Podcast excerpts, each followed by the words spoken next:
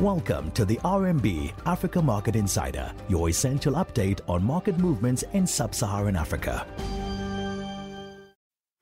I'm Varishka Singh, and you're listening to Africa Markets Insider on the 9th of March 2022.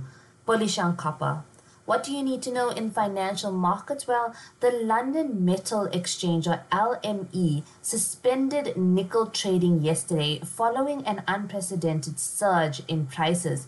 The base metal spiked by 250% in two days and was the result of industrial users of the metal and investors scrambling to buy contracts back after prices initially rallied on the back of supply concerns from Russia.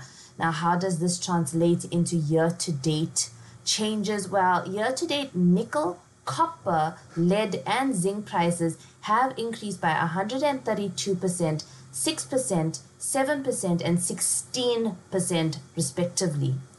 We remain bullish on copper prices as we see a pickup in production in Zambia the Zambian government has a broad strategy on improving the mining sector, and the government is targeting 3 million tons of production over the next decade from the current levels of 800,000 tons a year.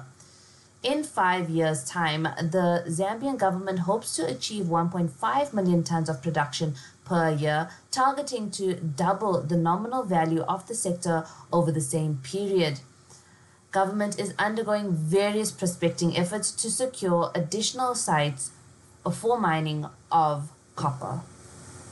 That was the RMB Africa Market Insider. Catch up on all things Africa with us again tomorrow. RMB, research and results from solutionist thinkers.